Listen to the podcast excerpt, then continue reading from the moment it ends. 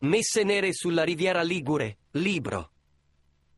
La recente storia ligure che risale a un centinaio di anni fa, dal diario di Alessandro Besson, uno studente quattordicenne che racconta ciò che accadeva nel collegio salesiano di Varazze. Varazze, luglio 1907. Mentre sui quotidiani italiani divampa lo scandalo degli abusi sulle piccole ospiti dell'asilo della Consolata di Milano, di cui furono accusati due sacerdoti, il collegio dei Salesiani della cittadina Ligure è investito dalle clamorose rivelazioni del diario di Alessandro Besson, uno studente quattordicenne che descrive messe nere e riti orgiastici tra monache, preti e giovani convittori. In due giorni il caso Besson passa dalle gazzette locali ai quotidiani nazionali e fa scoppiare in tutto il regno d'Italia manifestazioni di piazza, disordini, violenti scontri che alla Spezia provocano l'incendio di alcune chiese, un morto e un centinaio di arresti. E crisi fra il governo Giolitti e la Santa Sede. La massoneria viene accusata di aver architettato lo scandalo. Il fronte democratico dei blocchi popolari cavalca lo sdegno collettivo per affermare la necessità di una scuola, pubblica e laica, mentre quello cattolico si compatta e trova sostegno tra i moderati interessati a contenere l'avanzata socialista. Attraverso questa vicenda, scatenata dal diario Besson, ritrovato e qui reso pubblico, emerge un quadro avvincente e torbido dell'Italia giolittiana. Una storia che vede coinvolti in primo piano il poeta Gian Pietro Lucini, figura chiave della cultura letteraria italiana tra 8 e 900, e famosi psichiatri e criminologi come Cesare Lombroso e Enrico Morselli. Ricostruita e raccontata questo saggio con minuzia di particolari. Prefazione di Edoardo Sanguinetti. Un pretesto, anche se Pierluigi Ferro avesse raccontato lo scandalo Besson soprattutto per proporre una riconsiderazione delle vicende della storia d'Italia, avrebbe fatto una buona cosa. C'è molto bisogno di conoscere e riflettere, per esempio, sul rapporto tra Stato e Chiesa qual era allora e qual è oggi, con equivoci sulla laucità non così sfumati e certo non eliminati. L'opinione pubblica, e non solo le istituzioni come polizia e magistratura, si mostrarono in quella occasione ambigue o almeno volubili.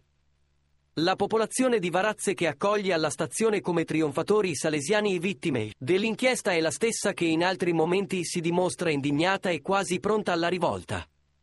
Qualcuno l'ha manipolata, ma essa stessa si è lasciata manipolare e si è confusa. Stato e Chiesa, giudici e sacerdoti, vittime e carnefici, non sono tanto chiari nella mentalità popolare della cittadina rivierasca.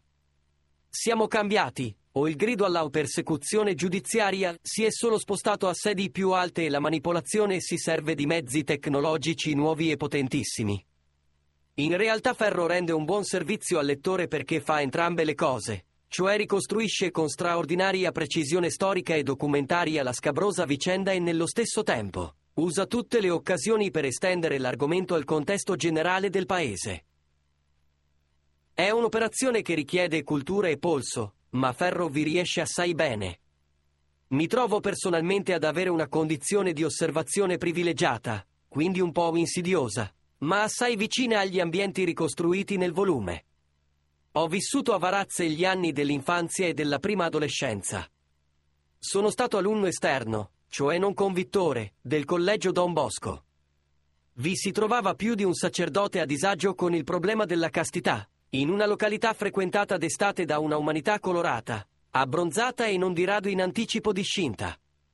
Ho sentito a tratti un'aura di ossessione sulla materia della sessualità e sulla figura della donna. Ho avuto conoscenza di atti ambigui nel confessionale o di qualche vischiosa tenerezza verso miei compagni di scuola. Ricordo però anche esortazioni a nobili valori, pratiche sportive, gagliarde uscite degli scout. E begli esempi di fede e carità. Questa digressione per dire che non ho prevenzioni di sorta, ma non sono disposto, proprio per questo, a rifiutare di credere ciò che ha una dignità di prova a proprio sostegno. Non c'è attacco alla Chiesa se si accusano di pedofilia alcuni sacerdoti. Ciò che è accaduto in tante parti del mondo in questa materia quasi invoca un lavoro come quello di Ferro, gli dà ragione e necessità e al tempo stesso ne riceve un supporto di rigore e ragionevolezza. Dunque, nel primo Novecento, nell'Italia di Giolitti, a Varazze scoppia uno scandalo che ha al centro l'accusa di pedofilia contro i padri salesiani.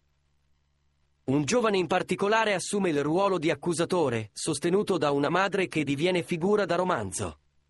E anche sotto il profilo narrativo Ferro sa il fatto suo. Giornali cattolici e liberali pubblicano dettagli scabrosi che anche oggigiorno susciterebbero imbarazzo. Alcuni di loro, con clamoroso voltafaccia, passano dall'indignazione contro i pedofili alla sdegnata accusa verso la cospirazione massonica e anticlericale. Si scopre già allora che l'insabbiamento dei processi è una tecnica fruttuosa, cui giova il trascorrere del tempo con la compagnia dell'oblio nel quale gli italiani sono spesso maestri. Il libro si apre con un prefazione di Edoardo Sanguinetti proposta in forma di intervista, che ora colpisce anche per il suono della voce che si è da poco spenta nella morte. Proprio tra le carte di un poeta caro a Sanguinetti, Gian Pietro Lucini, è emerso il diario che accusava. Lucini raccolse ampio materiale con il proposito di dedicare un libro alla vicenda. Non lo concluse mai, e tuttavia Ferro non si lascia scappare l'occasione per approfondire accuratamente anche la sua opera e la sua poesia. La notizia giornalistica e di uturpitudini nel collegio salesiano. Intervengono fulmineamente ed energicamente i carabinieri, interrogano, arrestano, mentre filtrano immagini da lupanare con preti e suore. A Savona e La Spezia si manifesta contro chiese e oratori, ne parlano addirittura i giornali americani. Un giovane muore per lo sparo di un carabiniere preso dal panico durante i disordini. Sta di fatto che nel processo gran parte dei genitori ritirano le querele che erano allora necessarie per perseguire quei reati sessuali. Besson aveva parlato di abusi ma anche di messe nere in un memoriale fantasioso, forse morboso, difficile da valutare. Nonostante la constatazione da parte dei medici legali di lesioni di origine inequivocabile sulle vittime, lo scandalo si dissolse. Tra improcedibilità per remissione di querela, assoluzioni, condanne limitate a un sacerdote frattanto datosi alla fuga e l'allontanamento dello stesso Besson e di sua madre. Ma altri dettagli importanti e singolarmente significativi non stanno in una recensione, che non deve d'altronde anticipare quegli aspetti più romanzeschi cui si è accennato. Né si può qui far apprezzare quell'ampiezza dell'affresco storico-culturale che la lettura del libro di ferro fa, invece pienamente e utilmente godere. Impossibile nascondere però, proprio per la qualità del testo, il disagio e l'amarezza per certe debolezze della cultura civile e del costume, certe ipocrisie e sopraffazioni che ancora improntano il nostro paese e lo avviliscono e davvero sembrano non passare mai. Adriano Sansa